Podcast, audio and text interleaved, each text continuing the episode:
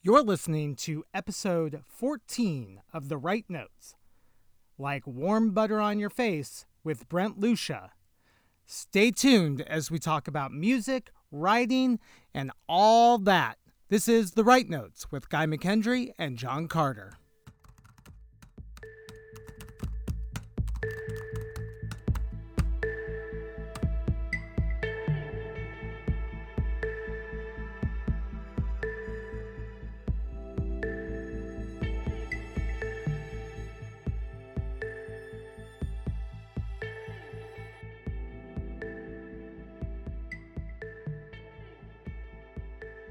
Welcome to this episode of The Write Notes. I'm Guy McKendry with John Carter, and today our guest is Brent Lucia, who is an assistant professor in residence at the University of Connecticut. Welcome. Thank you. Thanks for having me, guys. Yeah, we're excited to have you on the podcast and talk, you know, about some of your research, some of your work, about your writing, and most importantly, about music. Um, so let's just kind of jump in um, real quick. And can you just tell us a little bit about um, kind of your academic background, what you study, kind of how you got to where you are right now? Great. Yeah, thanks. I, um, again, I, I work at the University of Connecticut, um, the School of Business. I, I teach um, business writing mostly, um, also business communication courses my um, PhD is in com- um, composition applied linguistics.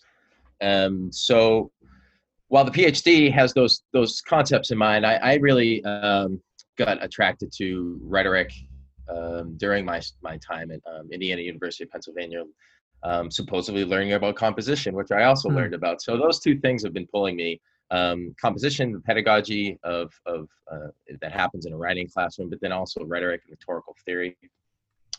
Um, so uh, with that in mind, uh, recently my scholarship has been pulled in those two, um, I guess, areas. Um, I'm working on um, thinking about posthumanism and how it can be sort of thought through um, for the, the composition classroom. So in other words, trying to grapple with some of the very um, abstract and various definitions of posthumanism and thinking about how it can be uh, materialized in a um, in a curriculum, um, and so that's been part of my my my scholarship work. And then also um, with some colleagues I have over at Indiana University of Pennsylvania, um, we've been looking at the rhetoric of technologies and very influenced by um, the works of say Isabel Pedersen and Jonathan Tinnell.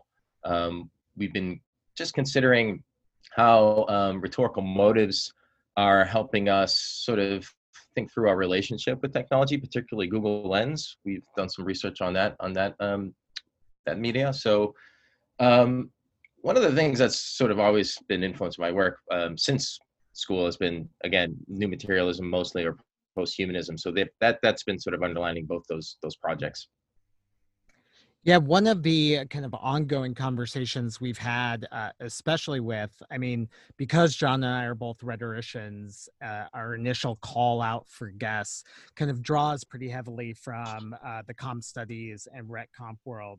And mm. there's been this like undercurrent of so many people talking about, well, I study digital rhetoric or emerging technologies and um, you know we are always kind of musing on here about the point at which we hit saturation and that's not a new thing anymore. It's just what rhetoric is. Absolutely yeah and john you know this um, from from our irw days.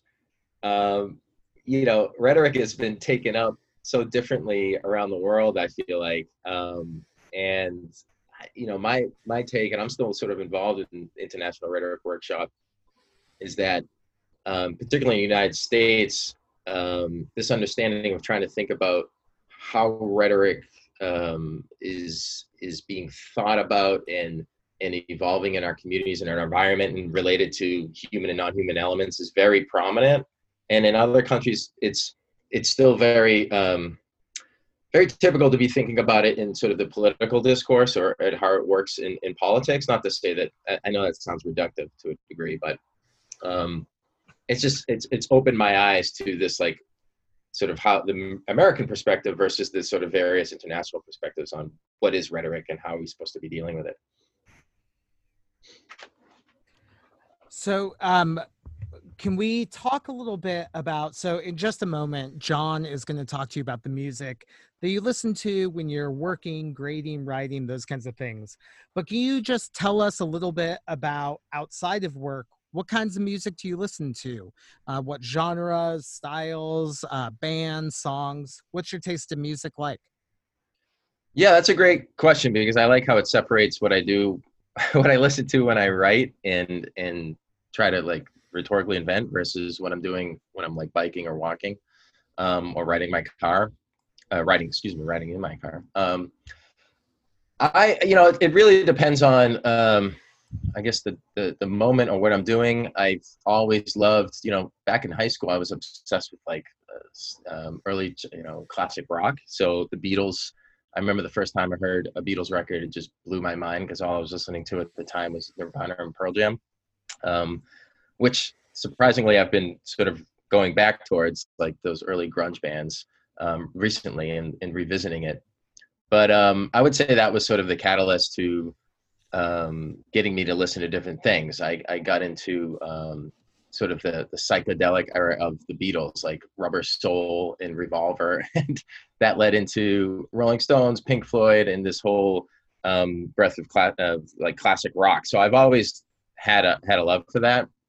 Um, I think then in my late twenties, I I actually uh, was circling around like a, a, larger jazz community, and so that that attention to um, jazz musicians that I was seeing and, and, and sort of being around in, in, just my social circle got me attracted to folks like Bill Evans, um, Miles Davis, John Coltrane, um, Grant Green. I, a lot of um, certain jazz musicians that have been just on my playlist consistently for the past 10 years, I think. So I've gone through all different cycles, I think, um, all different cycles of the types of music I like. I, I, I listen to, you know, hip hop on occasion too. I just, um, really depends on what I'm feeling or, or what I'm doing. Do you, is there like any kind of mood that you feel like pushes you or pulls you in, say, the direction of jazz versus hip hop? Or grunge? Like what's bringing you back to grunge right now? Yeah, that's a great question. I think um, being in quarantine and I don't know, there's there's been this feeling of solitude towards it. You know, I'm in out here in New York and uh, everything's fairly shut down. There hasn't been a lot to do. Um, I found myself, you know, walking out to um, this island near where I live, Randall's Island, and listening to Vitalogy again and some early Pearl Jam records, and they just kind of spoke to me. I don't know, maybe it was because I've always uh, attached like Pearl Jam, Soundgarden, Nirvana, um, those early grunge bands to kind of this like almost like depressing yet enjoyable music. I, I also really liked Alice in Chains, so I've been re- like revisiting them too. And again, I really haven't listened to these records in like 15 years. Um, so maybe something to do with this COVID and this this um, quarantine has has brought me back to it.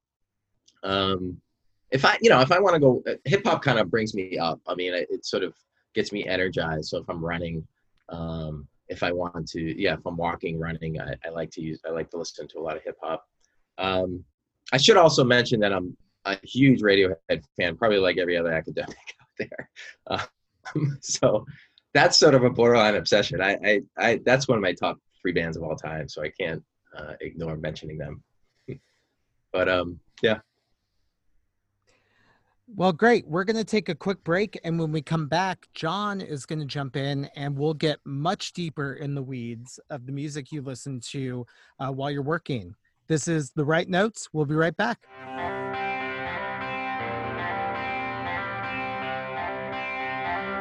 Welcome back to The Write Notes. I'm John Carter here with Guy McKendry and Brent Lucia. Uh, it's not pronounced that way, it's just Lucia. Um, let's try that again. Wow, we're both on fire today, guy. Um, welcome back to the Write Notes. Uh, I'm John Carter here with Guy McHenry and Brent Lucia, um, and we're talking music and writing. Um, and so let's just, just, dive right into that, Brent. Um, so you mentioned kind of in the kind of pre-prep for this that when you write, you know, you, God, nope. Sorry, guy. Nope. I'm just overcomplicating things. All right, Brent. Um, let's just dive right in. So, as you do your academic work, let's start more with the writing sides of things. Uh, what type of music do you like to listen to? Right. Yeah. Definitely. When I'm like writing or or uh, researching, only jazz. Um, it's a weird um, thing. I mean, I can't listen to all those other bands that I was mentioning before, mainly because of the words. There's there's language coming out in the music. Simple as that. It like um, I don't know why. I mean, it just confuses me when I'm trying to read or trying to write to hear words coming out of um, coming up from a song. So um, I've already, you know, like I love jazz anyway, but I I stick to jazz when I'm researching when I'm writing. Strict. Jazz is a, a, a pretty big genre. So right. what are like some of the the styles you gravitate towards, perhaps in the reading versus writing process, etc.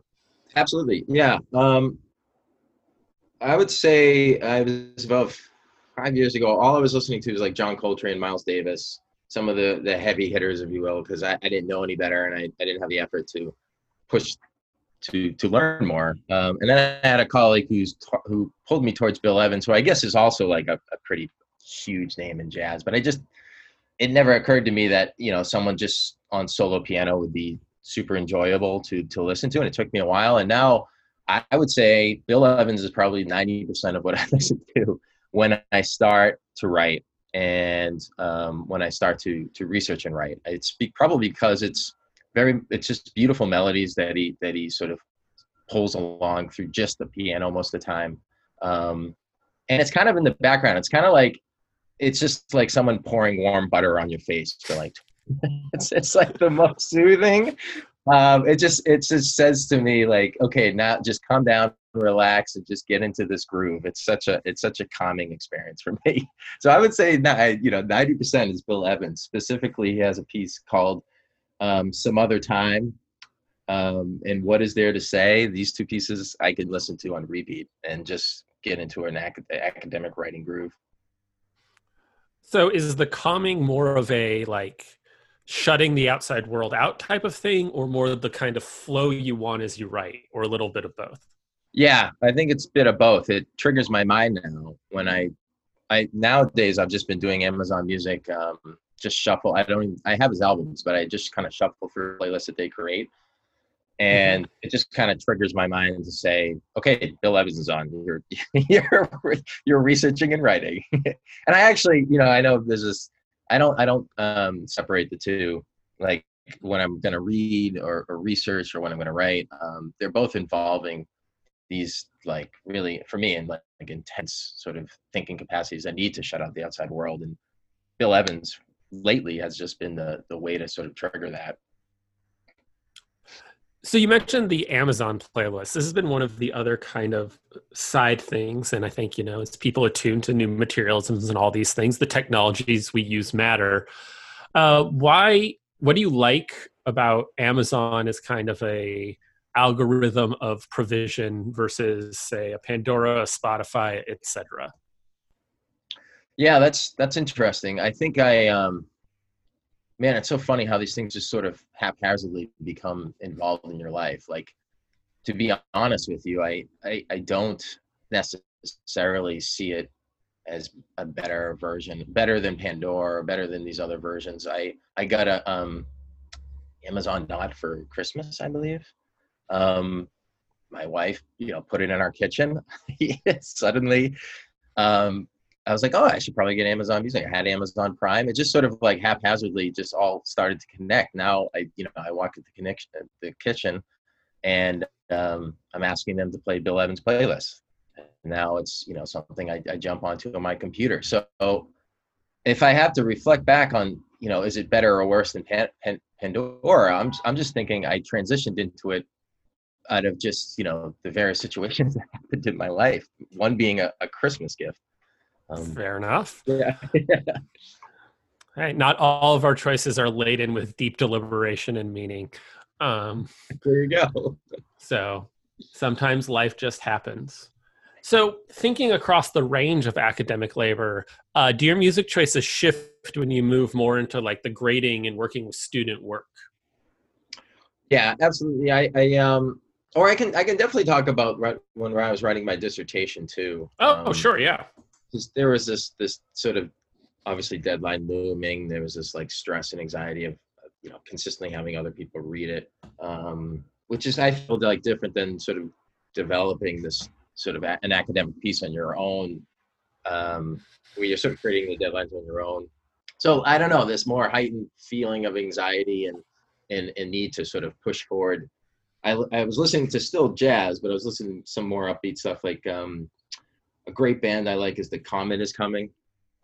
Um, this is a three, it's a trio, um, and they they sort of they remind me of uh, if you ever heard of like Kamasi Washington, just kind of like saxophones on fire, just kind of like burning your ears. um, with these like really raw, heavy like uh, melodies, and they they they get you sort of energized and hyped. Um, both those bands, Kamasi Washington and um, Kamasi Washington is his own uh, musician, of course, but uh, Comet is coming. Both these bands are sort of just um, heavy on the sax, and it's just super energetic and and really got me sort of motivated to get things done efficiently. Um, other uh, other bands that kind of did that. There's some cool Miles Davis tunes actually that kind of got me doing that too. Dr. Jekyll by Miles Davis, I would play on repeat, um, just because it was a song that would, um, again, no words, um, and the melodies and the energy of the song was sort of just just driving, you know, and and and just got me motivated to hit that hit deadlines. It's it's interesting to think about uh, a deadline motivation of listening as opposed to kind of other motivation. It makes a lot of sense to me. Uh, I just hadn't kind of thought of making my music choices based on uh, urgency of work. Um, right. Yeah. So, um, what about working with students? As you know, it seems somewhere in between the kind of open flow general writing projects and the extreme urgency of a dissertation. Right. We've got the urgency of return, but we've also got a certain dedication to like be thoughtful and take our time with student work so how does music play into that type of process for you yeah like editing their work or reading their pieces i'll um i'll i'll move out i think 50% of the time it's it's it's much more low-key jazz for me. And and, and the other 50% is silence. Like i'll i'll uh, for some reason i, I i'm i'm not jumping into a, a playlist for like grading their essays or um grading their um yeah any of their grading activities i guess. It's it's 50 50 i, I i'm trying to think about why that is. Um, um maybe it, draws too much attention for me. Maybe i'm trying to in the editing process i, I it's either got to be really soft low key jazz or no music at all because i'm trying to give this other person's works 100% of my attention. Um and somehow that ability is different than giving my own work you know my attention. I, I can't explain it um, but i do notice that i'm half the time i'm in the silence for for those grading experiences which I, sort of counteracts the whole point of your podcast. I'm sorry. It's silence is still sound and it's worth thinking about why right. why and when we turn to silence right? Because i think cage on in the background i guess. There you go. Yeah secretly you're really just playing uh, no one would know. Um, but uh, right? Because i also think it probably has to do with the type of grading right? I don't do as much editing as you do because i do a lot more kind of like when i do composition work half of that's visual but a lot more of mine is like rhetorical criticism argument stuff and we focus a lot more on the structure and the argument than like the kind of close editing writing skills stuff and a lot of that. And i find the music is different when i'm like really having to dive into the mechanics of a paper than when yeah. I want to get to the gist of a paper, where I almost need the music to kind of keep me from over engaging the line by line in order to kind of keep my eye on the bigger kind of things that the paper's going for. That's a great point. I think that's what it's what I'm getting at, and, and you outlined it really well. Is um, lately I've been teaching, you know, professional writing, uh, effective business writing, which is really, like you said, zooming in on the sentence structure, syntax, diction, trying to get these folks to think about a professional style, like the mechanics. And maybe that's why that transition has happened. Like silence gets me to think about the very um, uh, close attention to the sentences, whereas the big picture work that I I was doing, and I you know I taught some literature courses, some comp, even composition. You're um, getting the students to think and, and, and move their essays in a creative way. Um, those sort of zoom out and and sort of those those um, critiques, I guess um, I could I could listen to music more with. Yeah, cool. That's an interesting thing to think about. Um, finally, are there just kind of any other aspects of what, what might be a typical Brent playlist for working that you just want to highlight for us? Um, yeah, I think I'm brought up um, some of the songs. I was saying, like I said, Bill Evans takes up a large part of it these days. I don't know why. Um, just borderline writing obsession. Peace, Piece, and some other time are my two favorite songs from him. I'll I'll listen to The Comet is Coming. Um, Life Force Part One is a great song from them. Um, another band I really like is Khruangbin. I don't know if you guys have heard of Khruangbin, but um, they kind of have this Hawaiian sound to them. Hmm. That's the thing. Um, song by them called Mr. White. Um, Miles Davis, I really love. Dr. Jekyll's a great song. Um, my boss just turned me on to a band called Vulfpeck, who I think have been around for a while, but I've gotten really into them. They're kind of like this cross between Steely Dan and I don't know Van Morrison, but they're young kids. Um, so it's uh, interesting. Uh, yeah, they have two. I think they, they work with two pianos too. There's a song called First Place that's really good. Um, that was kind of like my highlighted, uh, my highlighted soundtrack. I also, I really like um, John Coltrane. I like too, but Alice Coltrane is is his his um, I believe his ex-wife at the time had these very interesting like spiritual hymns that she would play along with jazz, and those can be really those can work really well. I don't know the names off the top of my head, um, but those work really well when when you're writing. I think it's kind of um, it, it, it it's um, it's good background music. Any of her work. Excellent. Uh, that gives us a, a, lot of great things to look at when we're thinking about writing music. And there will be a playlist of some of these tunes in the show notes for those of you listening. Uh, we're going to take another quick break, and then Guy will be back to talk a little bit more with Brent about uh, his writing process. You're listening to the Write Notes.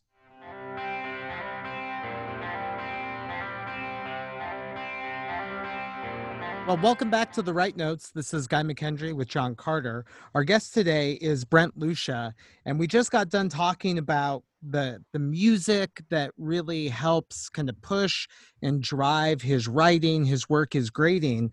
And so now we're going to kind of take a step back and look at how he works, how he writes. And um, Brent, when we started this podcast, we kind of thought this was going to be a kind of throwaway um, part. And then what we've learned is that uh, first of all people have these like really fascinating idiosyncratic writing processes. And then also um, lots of people chase this kind of ideal vision of writing and then beat themselves up for never achieving it and so we're all about kind of like uh, diversifying and democratizing the ways we think and talk about writing to get away from that ideal uh, so, can you, if you had to just in a couple sentences describe your writing process, what would you, what would you tell someone about how you write? Yeah, great, uh, great points. I um, I would think it would be definitely messy, um, because it needs to multiple um, activities have to happen alongside the writing. So, in other words, I need to write and then I need to get up walk around. I need to stare into nothing for a little while. I need to then go back, read what I wrote, and then I need to write again. I may need to bike.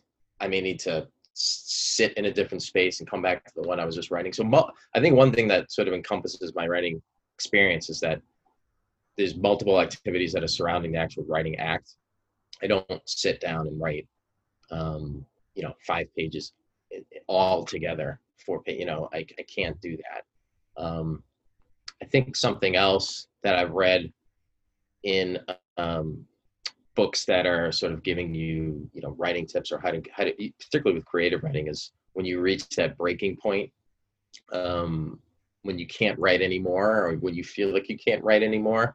That's the time to, to you're going to feel free to sort of open up and explore um, some really deep creative thoughts for for that piece. I I don't experience that when I'm buying.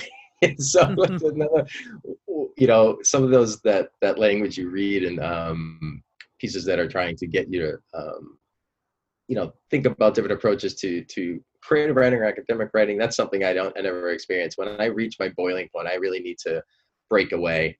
One of my favorite things I like to do is we kind of bike through the city I live in, New York, write at different cafes, take breaks, go bike it to another cafe, write, go bike, write, bike. I like the sort of motion of biking. Gets me um, very focused on the present that has nothing to do with writing, and um, gets my body moving, and then I can go back and look at look at what I wrote afresh. So, so like there's something that. about that like kinetic energy that mm-hmm. just refreshes you. Absolutely, yeah. Those are my favorite days. My favorite writing days is when I can sort of lay out a, um, a like a, a, a map of maybe cafes or places to to write in the city um, that I can just bike to on a nice day. Um, and I also feel like, I, yeah, and it breaks up these moments where I'm staring at a screen um, because I feel like that can. I don't know. It's it. I don't know if it's the the, the technology or, or, whatnot, but it.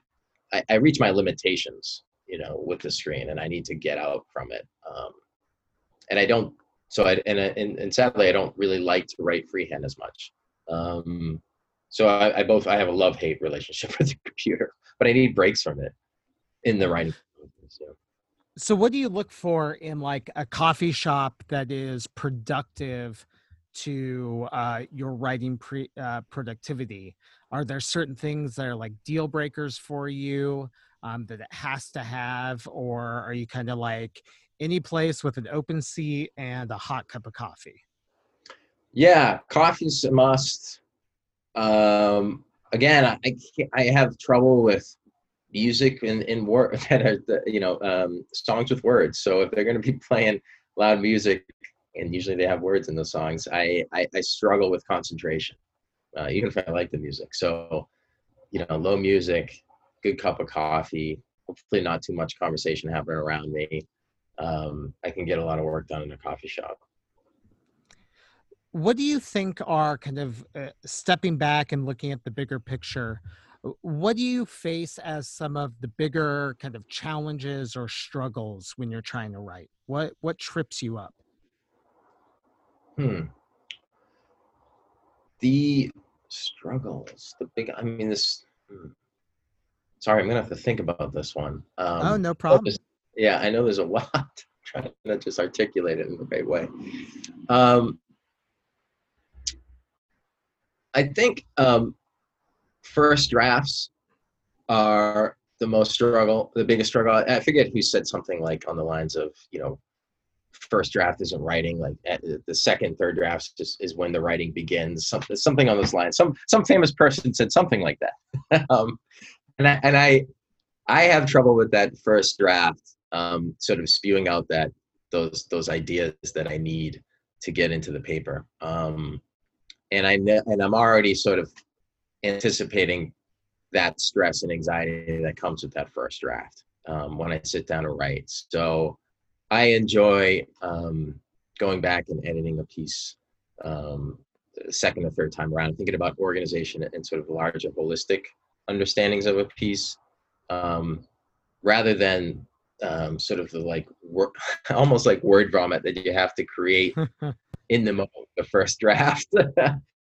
um, and lately, I've been trying to get back to creative writing more, like trying to do short stories and um, and some flash some flash fiction. Um, and I've noticed that that's the same thing. Like I don't like writing the first draft, but I really enjoy and I find it less. And I find I find myself in more control, and maybe that's why I enjoy it more in the second and third draft experience, even with the the creative pieces. So you you just talked to us about some of the challenges that you run into, particularly around that first draft and and getting going versus kind of once you're past that, things get a little easier. And we all have places where we hit those barriers or challenges. So what are the things that really help you kind of push through and keeps you of get you over that hump, keeps you going when you're really struggling to write? Yeah, so I think in that first draft experiences, there's a lot of voices in my head saying different things. And I tell my students this too. There's the, you know, the voice asking, telling me to get great, a great word in there. You know, make sure the sentence is, is flowing. Make sure the rhythm is attached to the rest of the paragraph. Make sure, you know, all these things about sentence structure, style, diction, syntax, idea, and, and of course the idea. Um, and initially, you know, when I wasn't writing as much, I think those voices were overwhelming. And I even tell my students this, and this is what I tell myself too, is like, you got to obviously silence some of those voices. And for me, it's the voices that are sort of really focused on sentence structure and word choice um, that's stressed me out in that during those first drafts like oh this isn't a good enough word or you know this this these reviewers aren't going to appreciate how i'm handling this idea here. Um, and to just you know ignore those words and say just get it out okay? You know it's ugly. You know it's ugly but this idea or you know the, the resemblance of this idea needs to be here in order to move forward. Um, and don't worry go back you'll go back and, and, and make it better looking you know and, and, and, and clarify it but for now just get it out and move on and so sometimes i even in my first drafts i'll um, struggle with uh, the word I want to use, and I'll just you know make a line in that in that paragraph or in that sentence, like a like a dash, and or a note, say I don't know, or, you know, and just keep moving. Um, so I've learned to do that. I've learned to just kind of silence some of the voices that are pushing for particularly word choice and sentence structure in those first drafts, and just try to get the ideas as close to perfect as possible. Keep going, keep going, keep going. Yeah, I think there's this like ghost that haunts all of us, um, in that we imagine that like someone out there, you know, gets it right the first time every time. And so then when we hit this wall where we're not getting it right, it's like, ah, why can I not just get this out how I want it? Um, right. And, and the reality is, like, everyone is working through messy, awful drafts and the people who don't um, are the ones where we're reading and going man what are they what are they talking about? Or i, I cannot believe that this is the writing that gets uh, that got through here. Um, you know i'm i don't mean that to to talk yeah i'm not trash talking other authors but i think that there's this realization that everyone's work gets so heavily edited that you can let go of that perfect first draft Right. I mean, even at times, sometimes I'm struggling with like a lit review or you know section of an essay that is trying to make a particular claim, and I just can't at that moment get to it. But I have all these other points in the essay that I want to get to, so I just put in. I usually use a tile. I usually italicize. I just say, this section's going to be about blah blah blah, and just leave it, and then move on to the sections that I want to write. Um, that I'm that I actually feel like in the moment I can get through. Yeah, I really love that idea of just leaving chunks for the future or even just using like blank lines when you just cannot get um you just can't get those words right. So I think right. that's really uh I don't know. I love how freeing that is and I think I'm going to play around with that. Uh, cool. well Oh, go ahead. Oh no, I was saying I oh. said oh. great. Yeah. Well, we'll take a quick break. And when we come back, John's going to step back in and wrap up our conversation. You've been listening to The Write Notes. I'm Guy McKendry with John Carter. We'll be right back.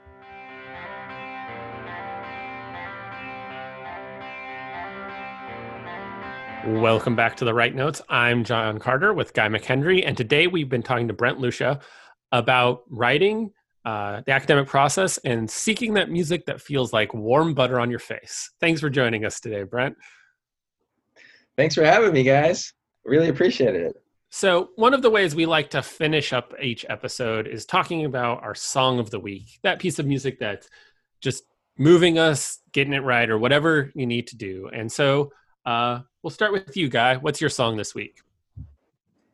Yeah, so uh, my song this week is um, I think I've mentioned this band before on the show, but maybe not. But the band is called Dawes, mm-hmm. and mm-hmm. uh, they have this song, uh, "All Your Favorite Bands," and I love it. Right, so song of the week from all my favorite bands. But I was thinking, um, a lot about the need to give well wishes and charity to others. And then this song popped up when I was listening randomly to whatever Spotify was forcing at me. Um, and there's a lyric in here uh, that that says, uh, "I hope the world sees the same person that you've always been to me, and may all your favorite bands stay together." And mm. I think that that is like this marvelous, uh, like, well wish to give to someone else. And um, you know, there's so much animosity right now, um, and I just you know want to want to send some some charity out to others and i think this song makes me feel that way how about you john yeah so i've been kind of turning back to kind of some of the music i i retreat into to ground me when i'm trying to do work or other things um and so i've gone back to listening to a lot of purity ring. I've probably mentioned that i write a lot to purity ring. I find their music really interesting. It's kind of a little electronic, very kind of soft, but also got a little kind of dark turn in it. And particularly the, I think the song Fire Shine or Fire Shrine, excuse me, um, is really just like uh, emblematic of the what I like about their music. And so I was just looking, and it's actually like the most played song in my um, old iTunes playlist. So yeah, that's my song. What about you, Brent? Um, yeah, one of the things I love this. Um, it's actually I was watching the show High Maintenance on HBO. I don't know if you guys have ever caught that, but it's a it's a pretty good show. It's one of my favorites, and um, they always close with the main character kind of like dancing or singing along with the song. And um, there was this song called "State of Independence" from um, Jon and Vangelis. Jon Anderson is uh, the lead was the lead singer, I guess, from for Yes. Um, and this song really caught me. Like I, I it's very like 80s new agey so and i i started listening to it more and and i listened to the album that it that it's on and it's amazing how how um how serious they and self-aware like how, how much lack of self-awareness this band has to how like temporary this music sounds and how how how new agey it was and I don't know. It's it's it's lack of self awareness impressed me. So I keep every time I listen to it, I don't know if I'm supposed to be laughing or like moving to its groove, and um, it's it's just been intriguing to listen to. Um, the, the album is um, actually it was out of their best uh, the best of Jon and Vangelis, and the, the song's called State of Independence. It's it's fun and and embarrassing at the same time there's nothing wrong with music that's unapologetically of its time period. Uh, you know, right. diving into a little Kajagoogoo or the like every once in a while just for a good time. Yeah. All right. Well, uh, thanks everyone for listening. As always, we'll say if you want to help spread the word, rate and review us in whatever podcast app you use. It helps new people find us.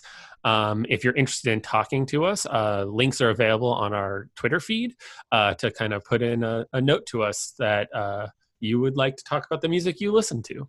Uh, thanks again, everyone, for listening. Thanks to Brent. You all have been listening to the Write Notes.